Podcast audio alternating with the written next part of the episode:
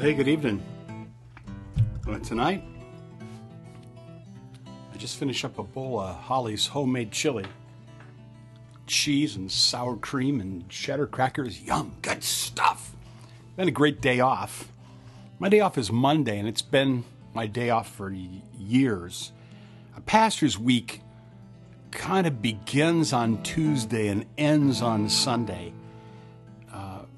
Everything moves forward and upward in terms of my preparation until I preach. I teach Sunday school on Sunday morning and then preach in the AM service and usually in the PM service, and I have meetings and meet with people, and so by the time Monday comes around, I'm ready for Sabbath, for rest.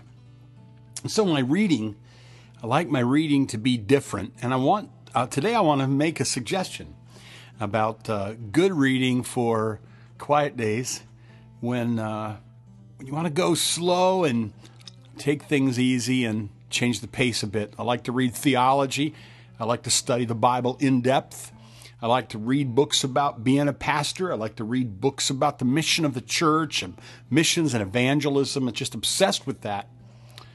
But when it comes to Monday, when it comes to my Sabbath, my rest day, I like to read books on nature. I like to read books like maybe lighter devotional books like Vance Savner or Corey Ten Boom, but or nature books by guys like Sigurd Olson or a Michigan writer, Jerry Dennis.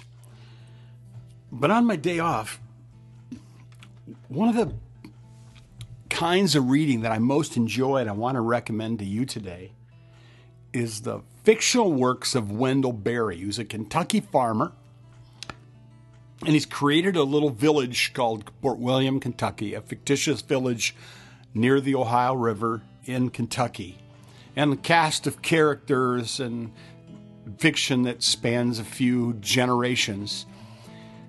But what Wendell Berry does is he writes with a real plotting development. His plots develop slowly, and his characters are spun out beautifully.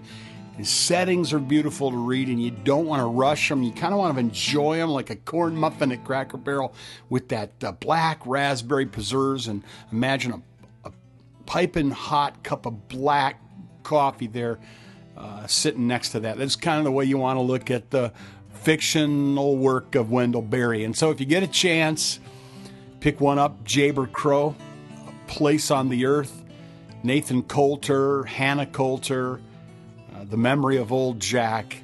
Try out one of the novels of Wendell Berry. See what you think. Let me know. Have a great day.